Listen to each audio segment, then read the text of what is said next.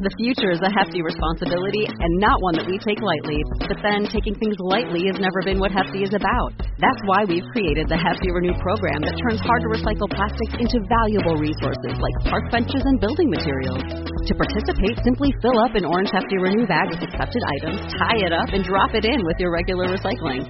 That's it. It's that easy. It's time to rethink recycling with Renew. Particular valued resources may vary by geography. More info available at heftyrenew.com.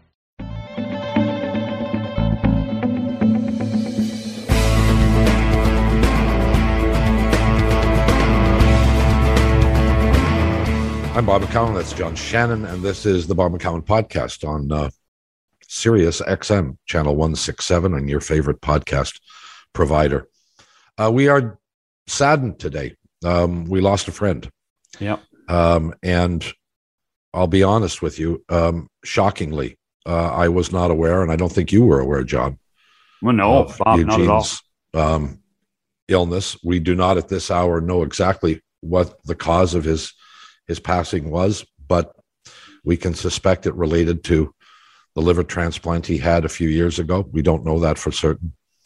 Um, it was quite ironic that uh, I left him a phone message on Sunday asking him to come on the program. Uh, it had been a little well, while. He had promised me uh, at the end of January.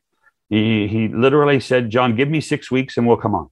Yeah, and so and we passed six, six weeks, weeks, and yeah. and and then and so I I literally I left him a message on Sunday, hmm.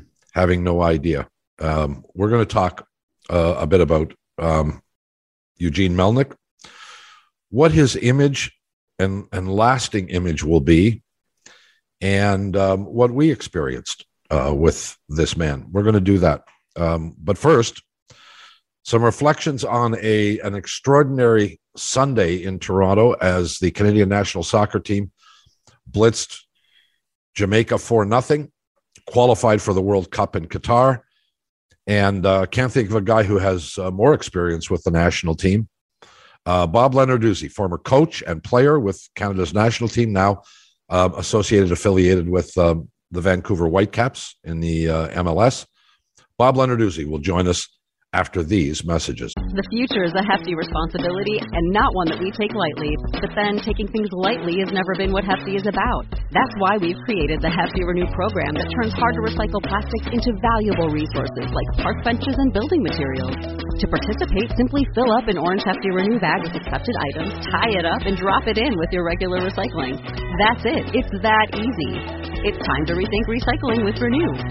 Particular valued resources may vary by geography. More info available at heftyrenew.com. McCown and Shannon back uh, with you. Um, we're joined by a familiar face and voice to uh, those who have been uh, soccer fans for a long period of time. Bob Lenarduzzi, the former uh, player with Canada's national team, coach, and um, has had a variety of uh, influence in this sport over the years. But uh, 88 was pretty good, but not 86. quite or 86 rather, yeah. But uh, not quite like this, Mr. Lenarduzzi, was it? No, this was uh, magnified um, by a thousand times. It, I actually, having been through it and qualified in '86, and we did it in Newfoundland in front of 7,000 people, um, very passionate people. But the this this one uh, is is fitting of the the era that we're in and uh, great crowd at BMO Field and uh, the emotion of the players after the match was evident. Some of them were uh, shedding tears, and it's a big moment for the game, and it's it's almost uh, a launch pad to uh, greater growth for the sport of soccer in Canada. So, Bobby, Go ahead, Bobby. Bob. Go Bobby, what when you were watching this game? I don't think there was any doubt that Canada was no. going to beat Jamaica. Yeah, but how did your emotions change, and how did your emotions grow as the game went on? Uh, you start off always. I mean, the good. The, my telltale sign is even though I'm I'm not involved, the butterflies start long before kickoff, and then you kick off, and you know that it there it would have to be a total collapse not to get through but nevertheless you're still you're still uncertain and you're not you're not confirmed to to go to qatar yet And then as the game went on, after the first five minutes, I just thought, okay, it's just going to be a matter of time before we score because we just had so much uh, dominance in terms of uh, passing uh, possession and and and possession in dangerous areas. And, and then as the game wore on, I realized it, it was it was going to happen. It was just a question of getting that first goal. We got that fairly early, and then after that, it it, it was in cruise control. And then you're just waiting for the final whistle to go to officially confirm that uh, you're going to Qatar. John Herdman is the head coach. Is um, appears to be some kind of soccer Houdini. um, uh, and, and and everything he touched seems to turn to gold, for lack of a better term. He's a very. See, oh, sorry. So, Go ahead. No, well, I was going to ask you: Was there a point where you saw the future of Canadian soccer really taking a step in the right direction? Was it before Herdman? Uh, well, when you when and we are the beneficiaries of having had Alfonso Davies with us from a very young age, and and then having sold him on to Bayern Munich. When that kind of player starts to to to come through the system, and Jonathan David's another, um, then you're starting to produce players who can go to any level and and have an impact. Those two are, are Davies in particular is one of the best left backs in the world, and we've never had that before. So the the players were starting to come through the pipeline, and John did did wonders with the women's program, and a lot of there there were a few people that suggested, well, a women's coach coming to the men's game.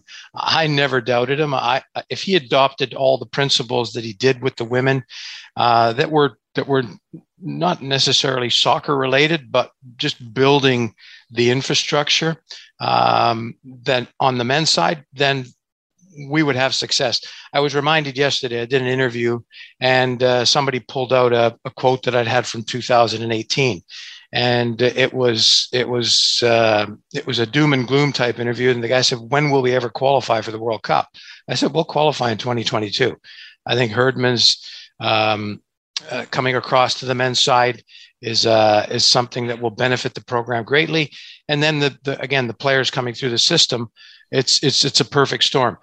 We should never, and, and we're we're part of co-hosting in 2026, which is exciting as well.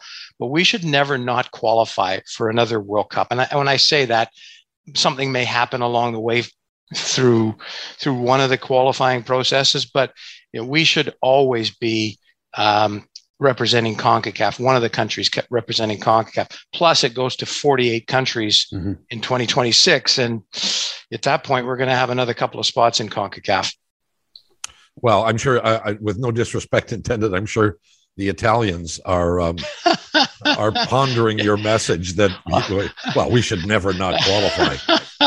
yeah, two two in a row, and but but the, the irony of their uh, of their demise as far as World Cup qualifying is concerned, it's sandwiched between a Euro title, and that just doesn't make any sense. None it's, whatsoever. It's crazy, really. crazy. Yeah. What what is it about Herdman? Uh, you know, those of us on the outside Mm-hmm. Uh, don't un, you know coaches are coaches. What is it that this guy? What is the magic that this guy has uh, that he can galvanize a group of you know high profile uh, guys that are making lots of money? Mm-hmm. Uh, that what what what does he do that ma- makes him different than previous coaches? Uh, well, I think we've had some good previous coaches saying that because I was one of them. But uh, but uh, I think what John brings to the table is he brings an infectious infectious type of approach and a positive approach, and uh, his attention to detail in terms of um, set plays or or uh, match preparation. He will make sure that everything, both on and off the field, is exactly what it needs to be so that when those players step out onto the field, they have nothing to worry about other than following the game plan. Uh, tactically, he's and he's done it in games, and he did it in particular in the, the United States game early on. He he will actually change formations, and most of the time, you change formations from game to game. Uh, in his case, he'll change a formation 30 minutes in if he doesn't like the look of what's going on, or it may even be predetermined. And that's something that you really need to work at uh, so that the players understand okay, we've gone out with a certain game plan and 30 minutes in, we're changing it. And so, and, and every player understands exactly what their role is in that, uh, in that process. The other thing that he does, and this isn't, this isn't technically related, is he, he demands a buy-in that's all in.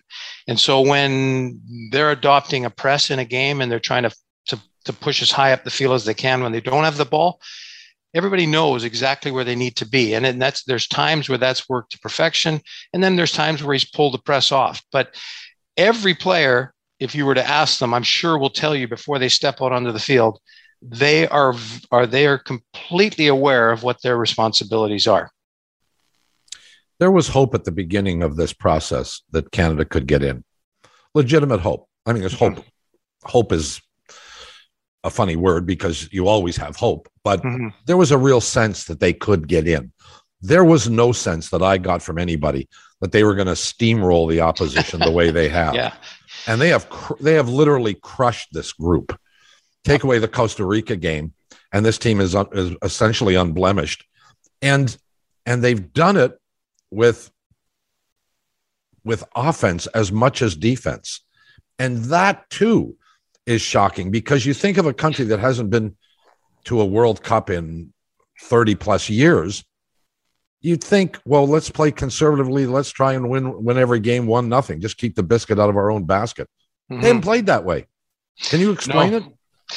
Um, well, I, I, I, I the the way that the qualifying evolved, and because of our our ranking, I think at one point we were close to 100 um, when John took over, and now we're 33. and probably going to bounce up higher, which would benefit the the whole what pot we're in uh, scenario. But I I think that that when you look at how it evolved, early on we were we were steamrolling countries which we should have been because we were playing uh, Antigua, and all these islands because of our less lesser ranking. So we needed to to get through that, which was inevitable that we would.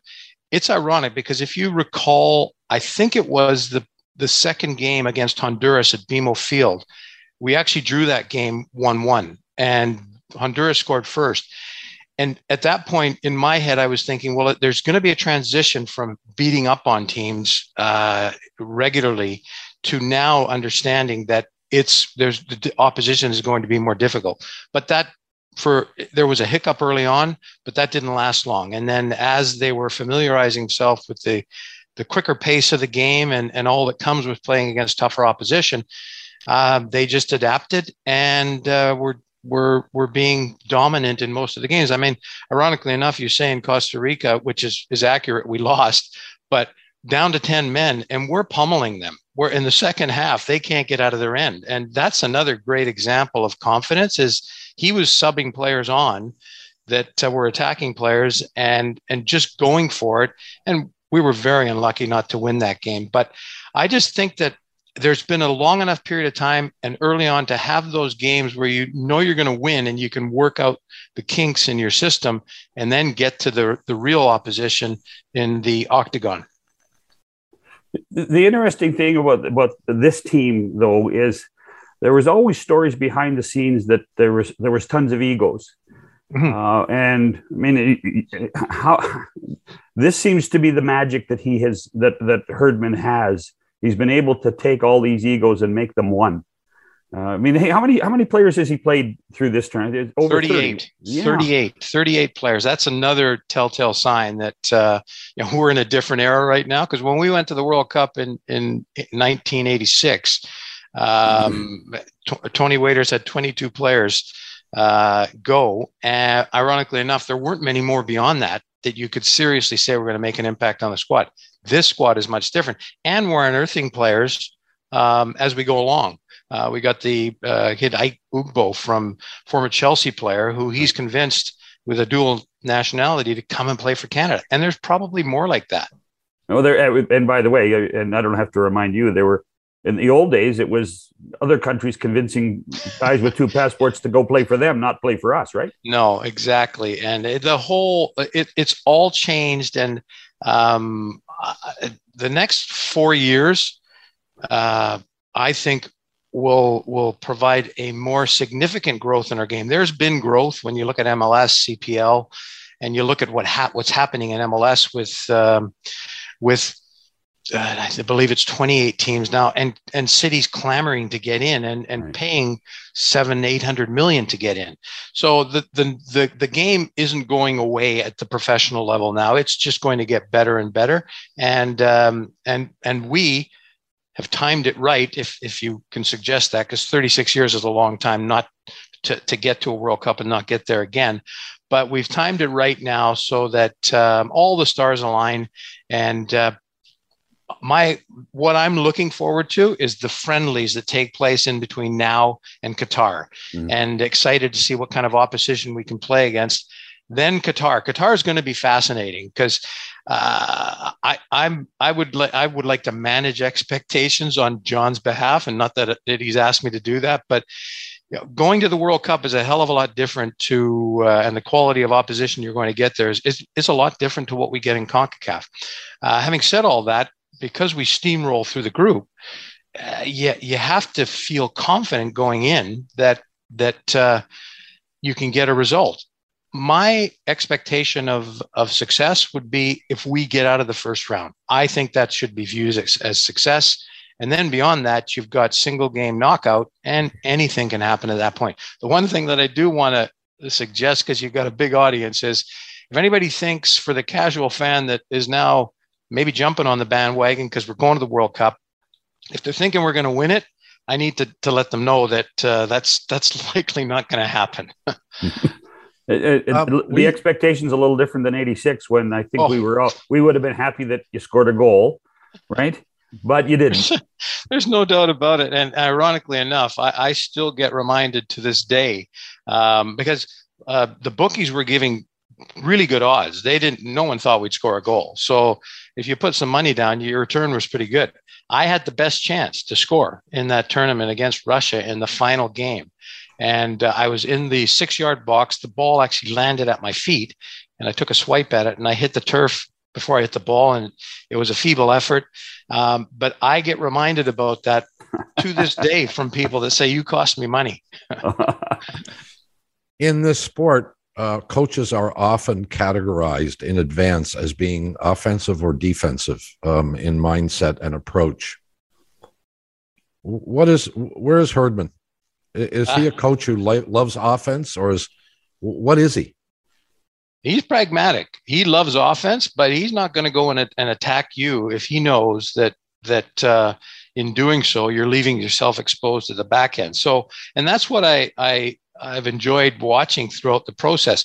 For example, I mentioned the United States game early, and they went there. I think it may have been the third or fourth game, so it was early in in the the octagon, and they set up by actually pressing the uh, the Americans in their backyard, and then then a little while into the game, he pulled the press back, and so I think he'll do what he needs to do. The most important thing to I think um, uh, note is that he he will determine how he plays not necessarily based on the opposition he's not going to sit back and just soak up pressure for 90 minutes and hope you can get a, a counter attack and score like northern macedonia um, against the italians but he will he will look at it and he will decide how he wants to play and and will change it around in a match so I think in, by nature, he wants to attack. He wants to go and win the game on the basis of the merits of his squad.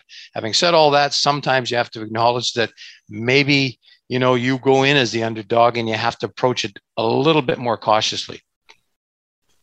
Does he play a style that is commonly played at this level? In other words, it seems to me that that this team gets a lot of its offense out of breakouts out of their own defensive zone, long passes that materialize and and and more than just setting up in the offensive zone and yeah. executing there. Yeah. I assume there's some deliberate that's that must be deliberate because it happens with great regularity, isn't it? Yes, and and again, in, in some cases, it depends on the quality of the opposition. Sure. Uh, for example, you've got you've got Jonathan David, you've got uh, Tajon Buchanan, you've got Alfonso Davies when he was playing. You got three guys that have track stars or track runners pace, and mm-hmm. so if if you've got room in behind their back four, then that's something that you definitely want to exploit. So it really depends on how the opposition plays.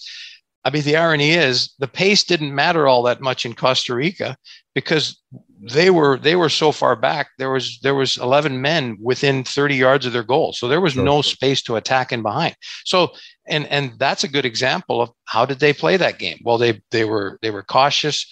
They went around the back. They took their time and they waited for that right opportunity to uh, to attack when there was there was the space that had materialized. So um, I, I, I, and I think again that goes back to to John's strength, which is we're not going to play one way and and assume that that's going to get us results. We're going to look at what the the the situation dictates when, as a result of the opposition we're playing against, and adjust to that. But again, and I don't want to, I don't even want to suggest for a minute he's he's we're very good defensively. Every player works their ass off. They know that they need to do that, and he's instilled that in them.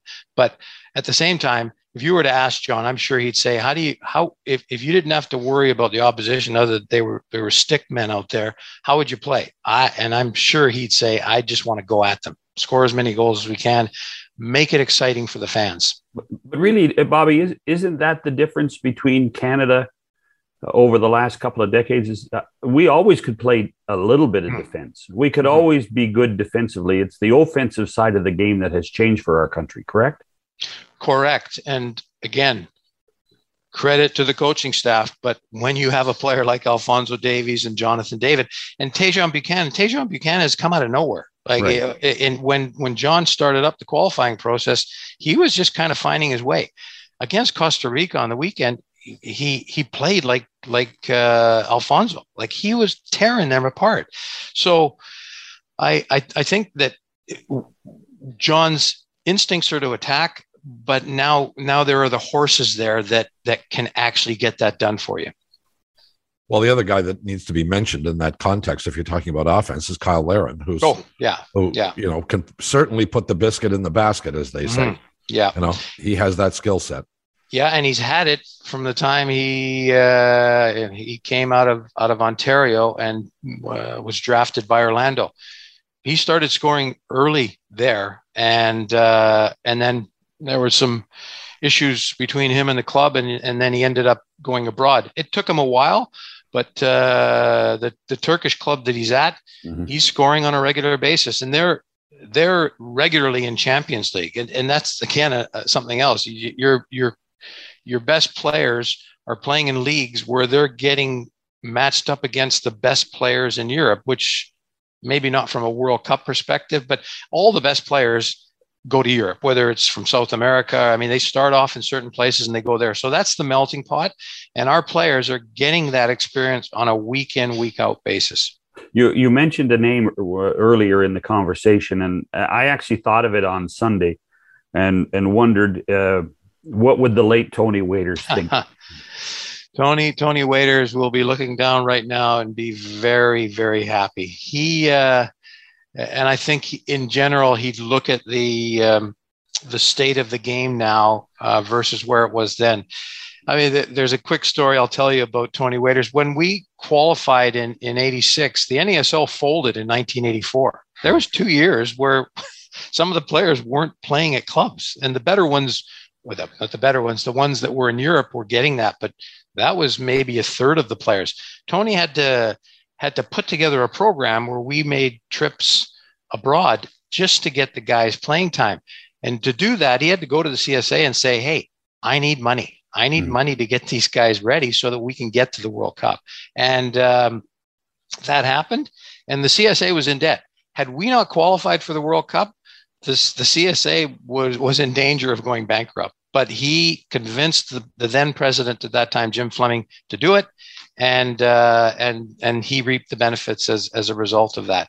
It's uh, uh even my situation in the build up to 80, 86. I was playing indoor soccer. I played a qualifying match against Haiti in Victoria, and then I flew back to Tacoma and played an indoor game that night, and I scored. I, I should should say as well. So, but what kind of preparation is that, or what kind of of uh, of, of, of you know uh, type of, of quality of preparation is that? It's not. So we're in a whole different era now. Uh, Bob Lenarduzzi is uh, with us, the uh, former um, coach and player for uh, Canada's national soccer team. We'll continue the conversation after these messages. The future is a hefty responsibility and not one that we take lightly. But then taking things lightly has never been what Hefty is about. That's why we've created the Hefty Renew program that turns hard to recycle plastics into valuable resources like park benches and building materials. To participate, simply fill up an orange Hefty Renew bag with accepted items, tie it up, and drop it in with your regular recycling. That's it. It's that easy. It's time to rethink recycling with Renew. Particular valued resources may vary by geography. More info available at heftyrenew.com. Bob McCown, John Shannon with you on the podcast today and on the radio show on Sirius XM with uh, Bob Lenarduzzi today. Um, I don't think lost on anybody is the fact that um, Canada closed this out without almost inarguably their most well certainly their most exciting player and probably their best player in Alfonso Davies. Is there any doubt in your mind that he'll be ready for um, for Qatar?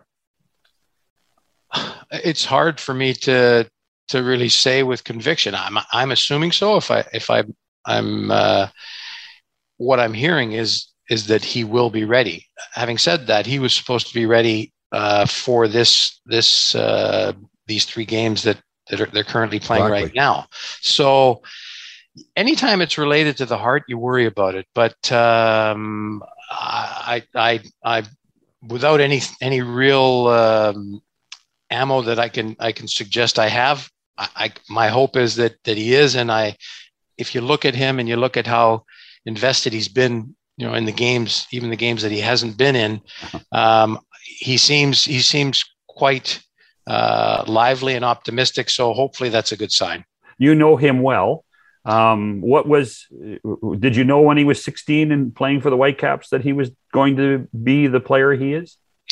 He came to us at 14 wow. and he was playing in the U16s.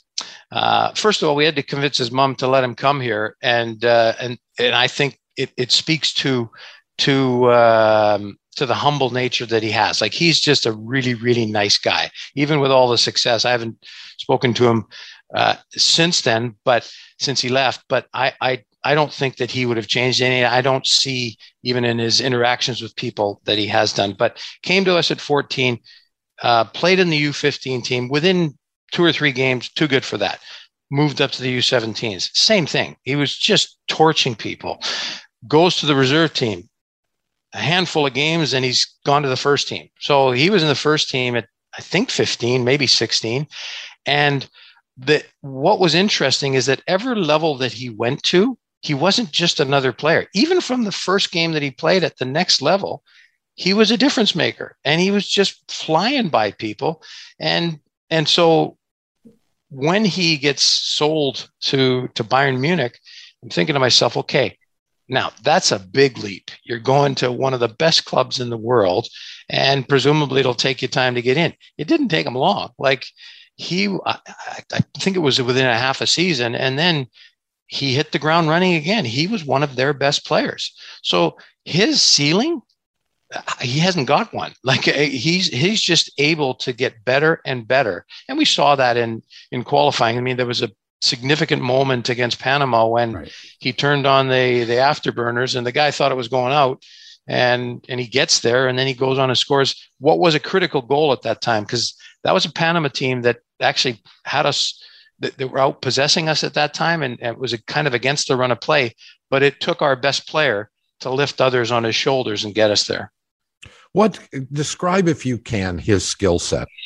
What is it that he does best well, the, the he the, there there's a difference between having pace and and using it than just having pace. If players are quick but they're straight ahead, you can defend that. I mean, you, you need to you need to make sure your your position well. In his case, he has speed and and I used to think early on when he came to us, he would, and it happened way too often for it to be anything uh, other than by design.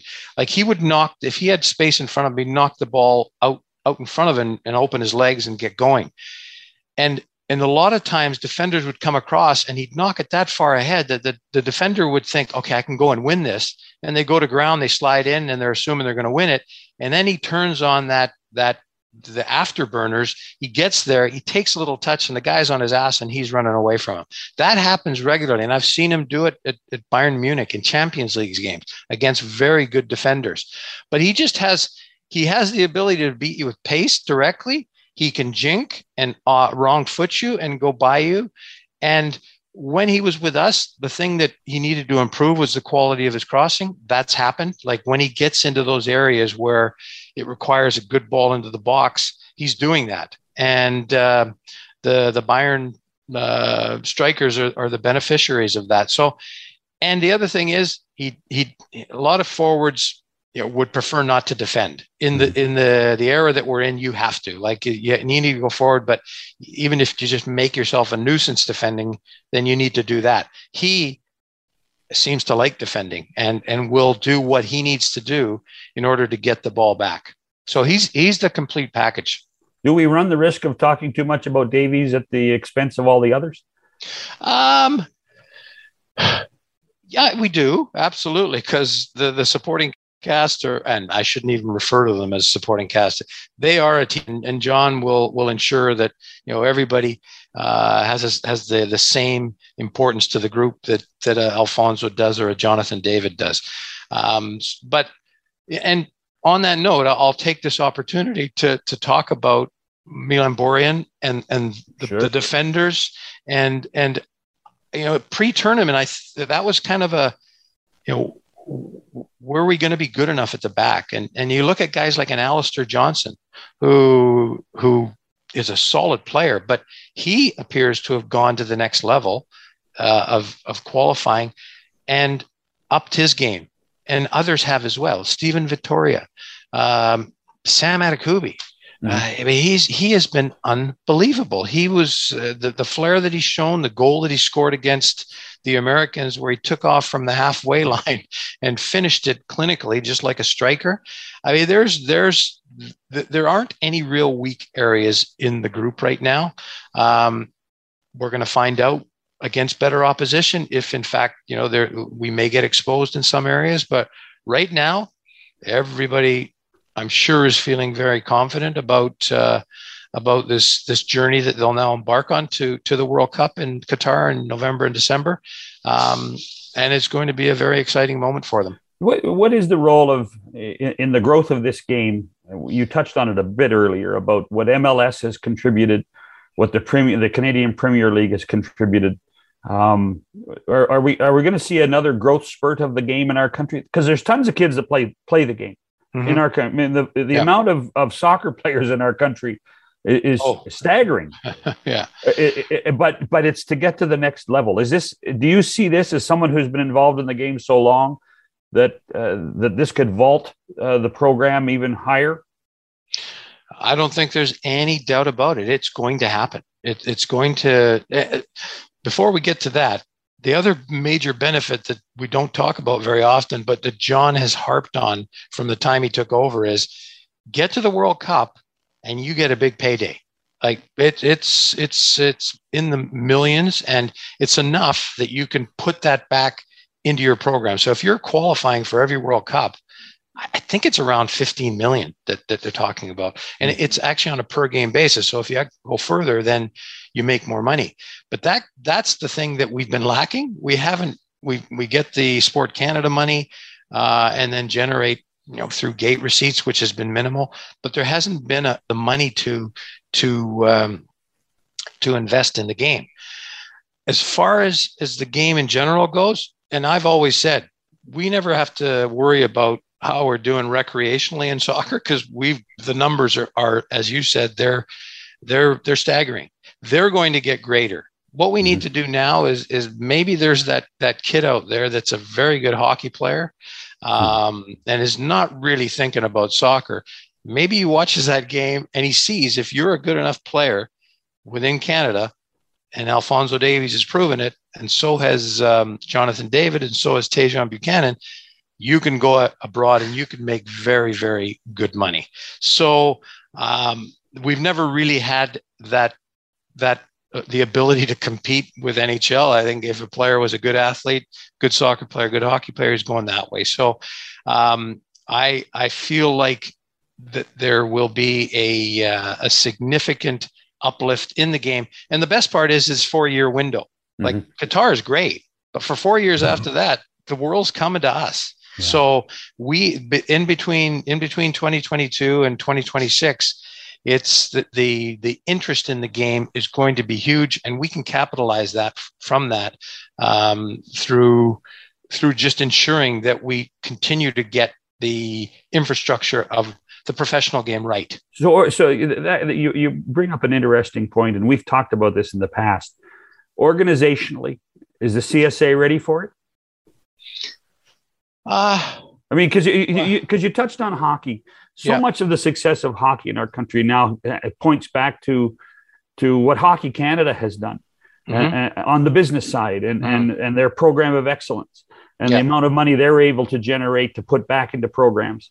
But it took a long time in hockey to do it properly. It took it took decades yeah. to do it properly. Yeah, it, is is soccer ready to do that? I think soccer is ready to do that, and I, and I believe the MLS clubs are, are, a good example of that. In that the, the CSA were were um, pre MLS were were the ones that that delivered the elite training, for want of a better expression, for those players that were good enough. But they didn't have the money to invest to do it properly, and that's not a knock on them. They just didn't have it. So they now have relationships with the MLS clubs. Like they don't, in terms of player development in British Columbia, like we do it. Mm-hmm. They've said, okay, you do it, and you've got the re- you got the financial resources, you got the uh, the the uh, physical resources, the training facilities. So you do it, and and you know they'll focus their their efforts on on everything beneath that and up. And there, what's starting to happen is there if, if our owner when he got involved in 2003 and his his son is uh, Alex Kerfoot. Kerfoot. Kerfoot. Yeah, he he said to me, "What what kind of infrastructure do we have at that time?"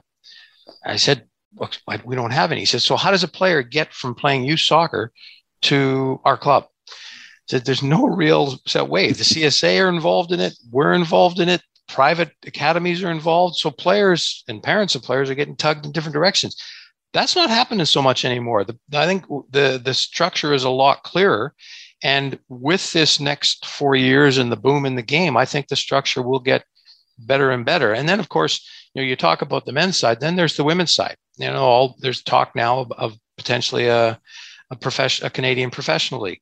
Yeah, and that would be fantastic, given you know what what they've done, winning a, a gold medal at the the Olympics. So it's not just the men's game. I think our sport is is is at a point where it can it can really accelerate the evolution of our sport.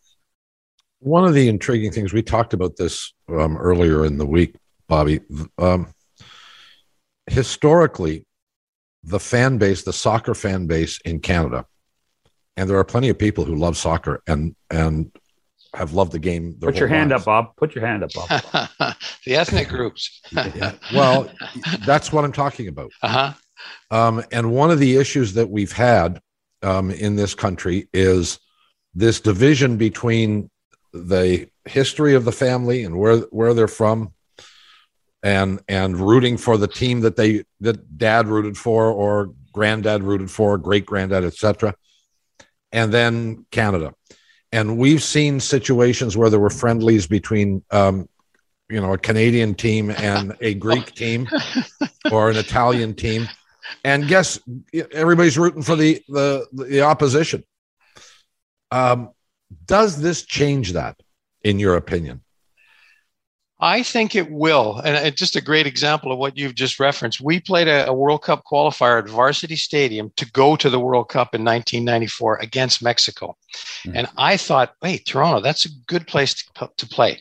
Uh, I, I, think we're going to get a, a pro Canadian crowd. I, we came out onto the pitch like an hour before the kickoff and it was a sea of green and white like it was it was all mexican fans so there's there's no doubt and and i I talk to people now um, of, of different uh, ethnic origins, and they're they're they're definitely for sure taking notice now. And Alfonso has helped in that regard.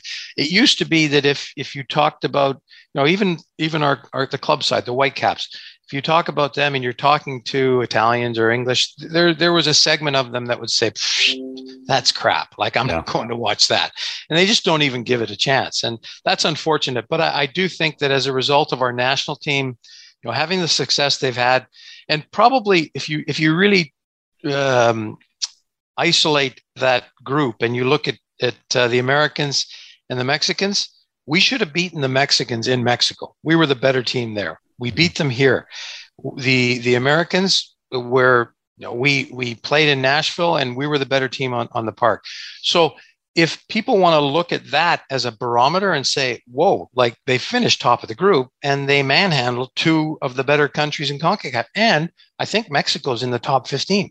Yeah. So what's going to happen is we're, we're going to get, we're just by virtue of, of how well we, we're doing and ideally continue to do, I think we're going to change that, um, that, that around. And I think we'll get, uh, you know the Italians and and uh, the English, and they'll be supporting, ideally supporting wherever they come from, but also uh, you know, yeah. where they live. And and in that you know in that regard, I, I, think of TFC. One of the things we did before we started up in MLS was we went there and we talked to them and said, ah, you know, how did you guys hit this this this market, at which all these these uh, ethnic groups out there, and they said what we did was he said look we, we actually engaged it head on they said we said to them, do not stop supporting wherever you come from. Please continue to do that. And we don't want you not to do that. But you have an opportunity to come to a pitch and be a part of that soccer atmosphere on a weekly basis. And mm-hmm. I think they actually they made headway with that because I think people can understand,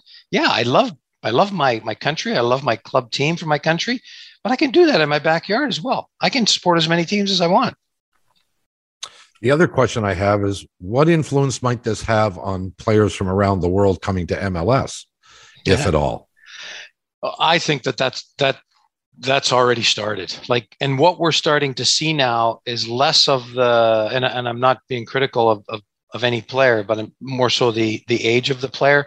You know, when when New York City came into the league, they they had Lampard, they had Pirlo, mm-hmm. uh, and, and those players they could still play. There's no question, but they were at the tail end of their careers. And if I look back to the old NASL days, it's probably one of the things that hurt us the most. It was we were spending all this money on the the the players that we thought would put bums in seats. They didn't, and we weren't any better off, and we hadn't produced any more North American players.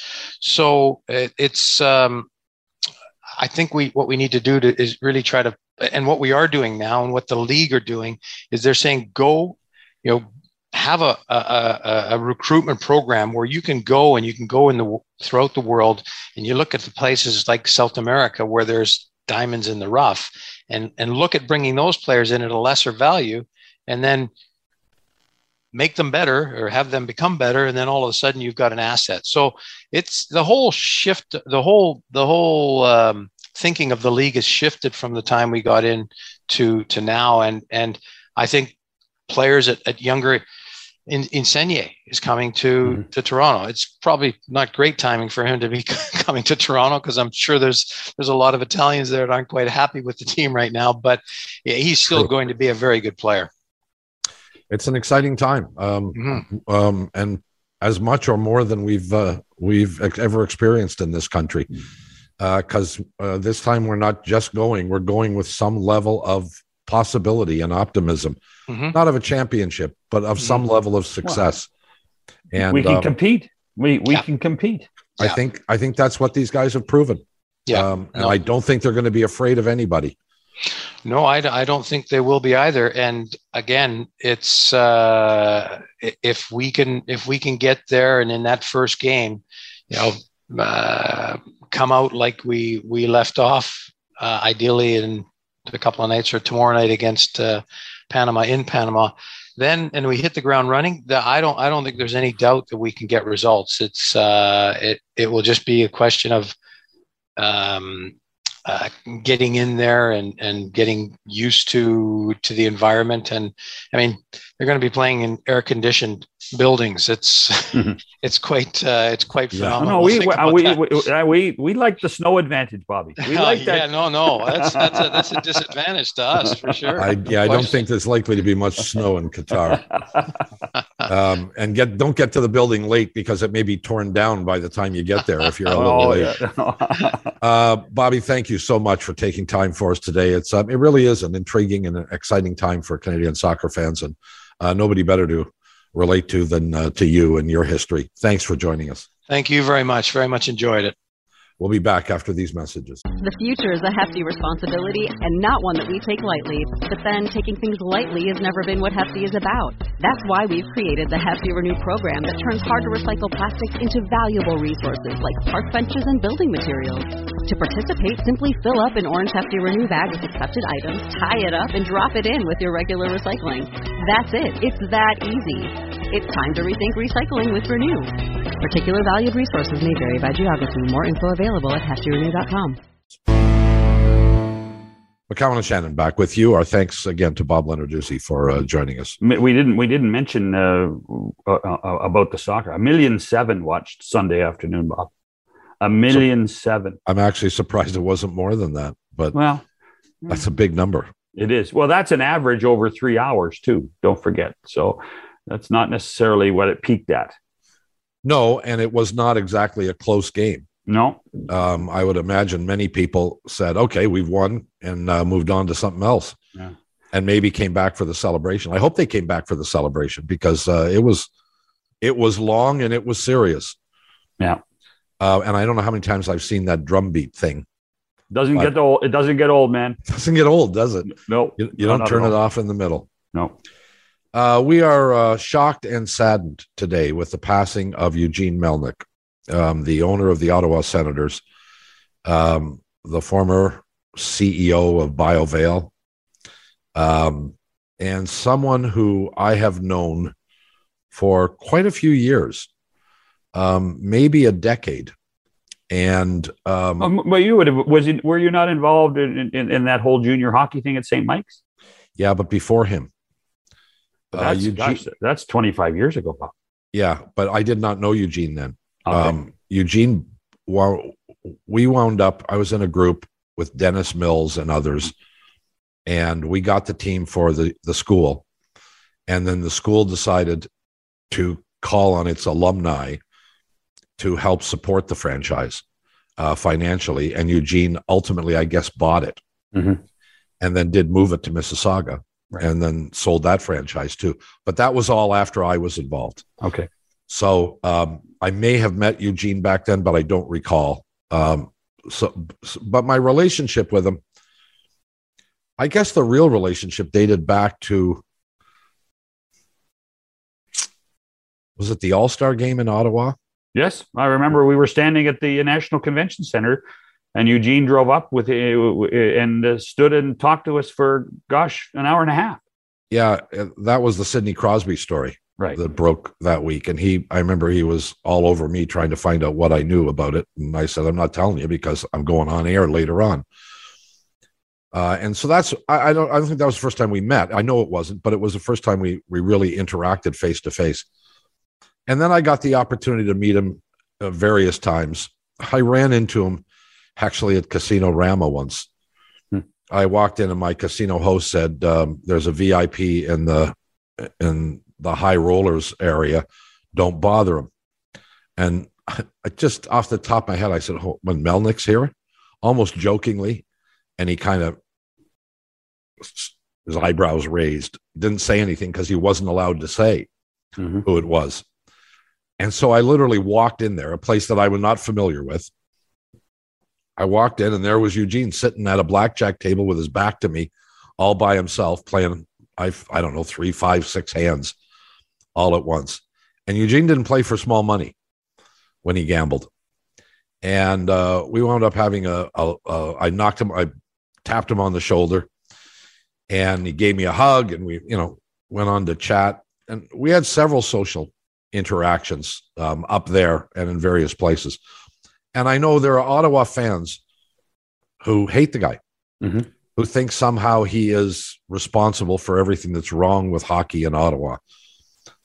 But I don't see him that way. I never have.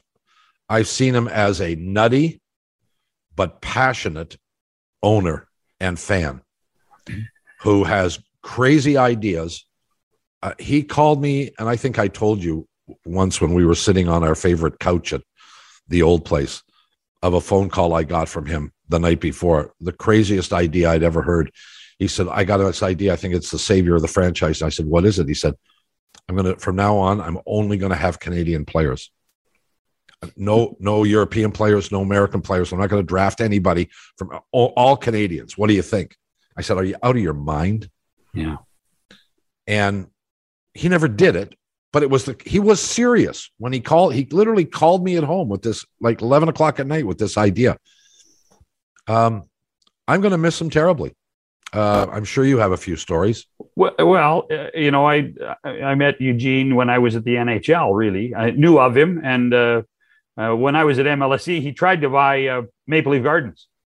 He tried to buy the old gardens to put his junior team into. Yeah, I remember that. But but they but but the people at MLSE didn't trust him to once he owned it to put an NHL team in, and so it never happened. And so when he bought the Senators, and I, I you're right about his passion about hockey, uh, his passion about our country, Bob.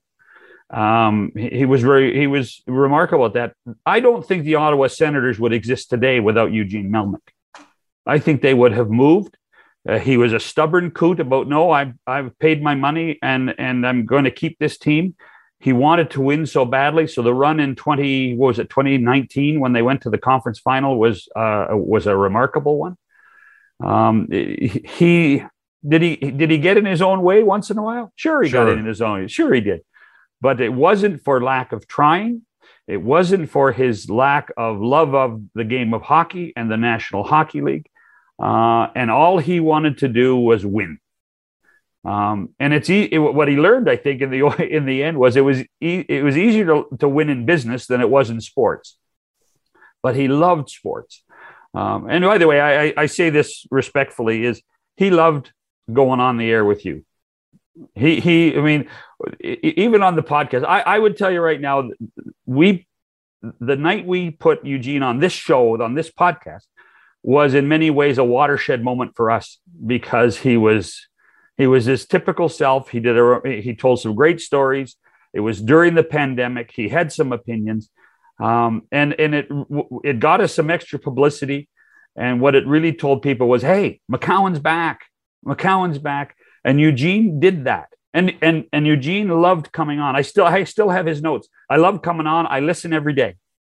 That's what Eugene did and he well, he was a huge he loved he loved the old show bob and you know because he lived in toronto he yeah. loved the old show um, but eugene for all his faults and trust me he had faults it was it, it, it came out of the love of passion of trying to make hockey better the senators better uh, and people around him better sometimes it got a little frayed um, but it wasn't for lack of trying. He's one of those guys you do miss, and you will miss and Senators fans are going to miss him. And our, the next story is not going to be, um, you know, what what's Eugene doing next. The next story is is how are we going to be able to keep the Senators in Ottawa?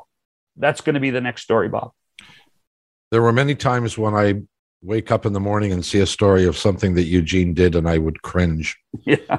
And go, oh my God, you know. And there were many times I called him and gave him shit for something he said or did um, but at the end of the day, I I love the guy.